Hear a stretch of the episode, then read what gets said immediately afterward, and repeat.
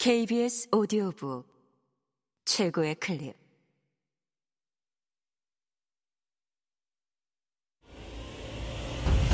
KBS 오디오북.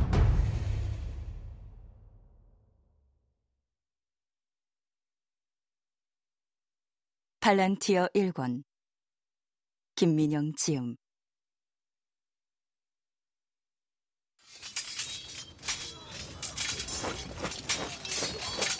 보로미오가 한껏 소리를 지르며 무리의 후미를 치고 들어가자 엘프의 화살과 전사의 칼 사이에 낀 고블린들은 순식간에 지리멸렬 흩어졌다.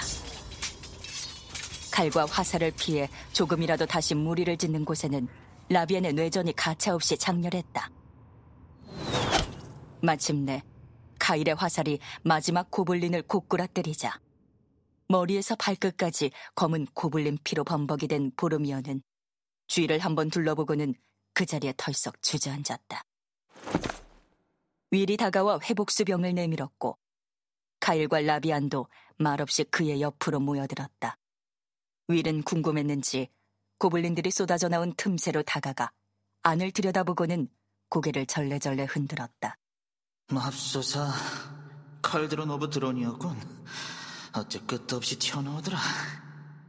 기운을 좀 차린 보로미어는 라비안이 들고 있는 지팡이를 물끄러미 바라보았다. 길이는 한 1미터가량.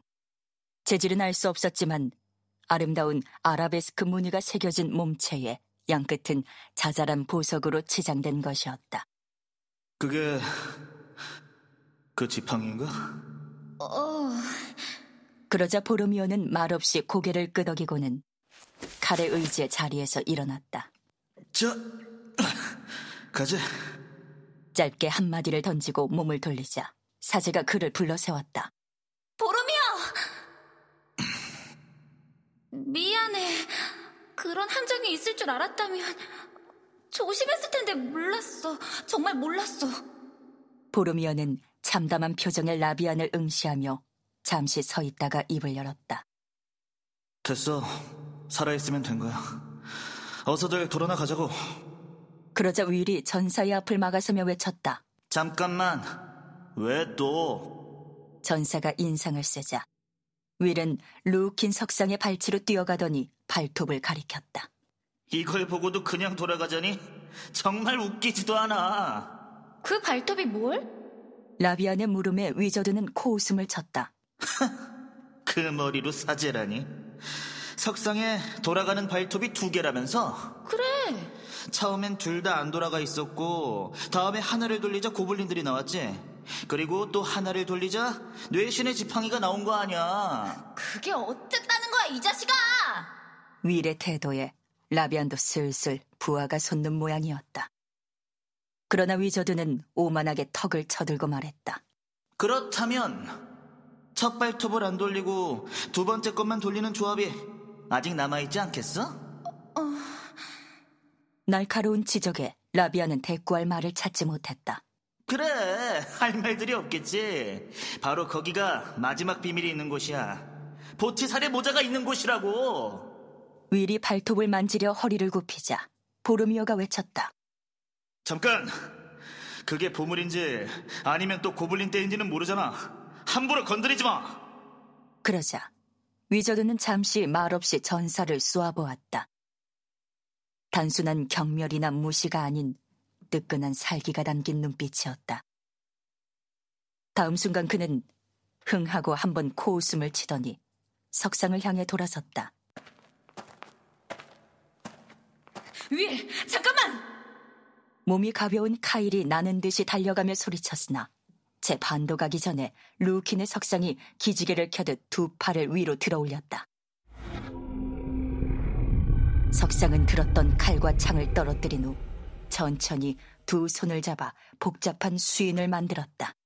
아, 이런 소환 주문이야! 도망가! 라비안이 짤막이 외치고는 이내 뒤로 돌아 전속력으로 도망치기 시작했다. 보름이어도 소환 주문에 대해 어렴풋이 들었던 것이 기억났다. 다른 세계, 즉 현재 자신이 존재하는 세계가 아닌 다른 세계로부터 전율할 만한 괴물을 불러오는 주문이라고 했다. 카일, 어서 돌아와. 어서 여길. 보로미어의 외침에 그와 윌 사이에서 어쩔 줄 모르고 있던 카일이 잽싸게 몸을 돌려 뛰기 시작했다. 기대했던 비밀의 문 대신에 엉뚱한 주문이 발동되자 어리둥절에 서 있던 윌도 허둥지둥 달려왔다. 그러나 윌이 채 다섯 걸음도 떼어놓기 전에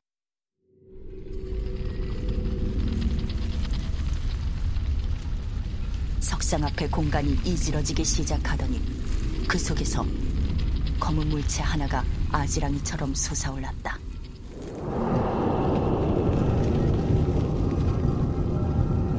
그것이 발굽으로 땅을 차며 성난 콧김을 내뿜는 모습을 본 보르미어는 두 다리의 힘이 쭉 빠지는 것을 느꼈다.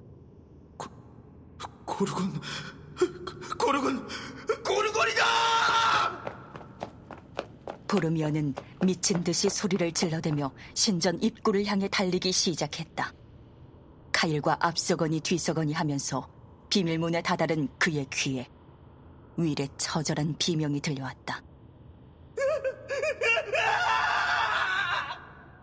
흘끗 돌아보자 고르곤 앞에 넘어져 버둥거리고 있는 위저드의 모습이 보였다.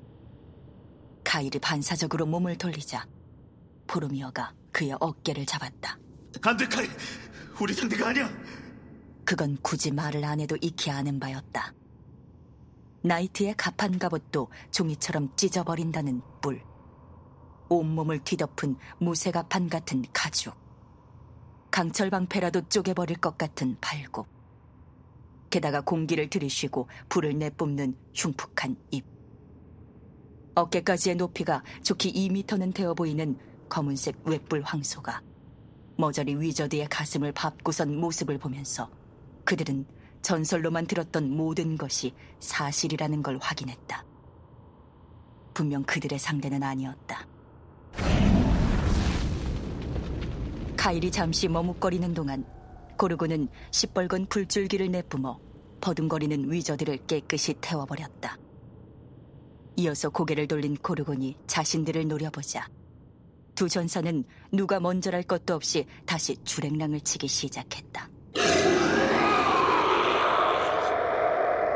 신전의 비밀문을 나서는 순간 무시무시한 울부짖음에 이어 뒤를 쫓는 소의 발굽 소리가 들리기 시작했다. 문을 나선 보로미오는 옆으로 비키며 카일에게 외쳤다. 어서 이 문을 닫아! 젠장! 난 어떻게 몰라! 카일이 소리를 지르는 순간 비밀문에서 튀어나온 시커먼 그림자가 엄청난 속력으로 그의 뒤를 덮쳤다.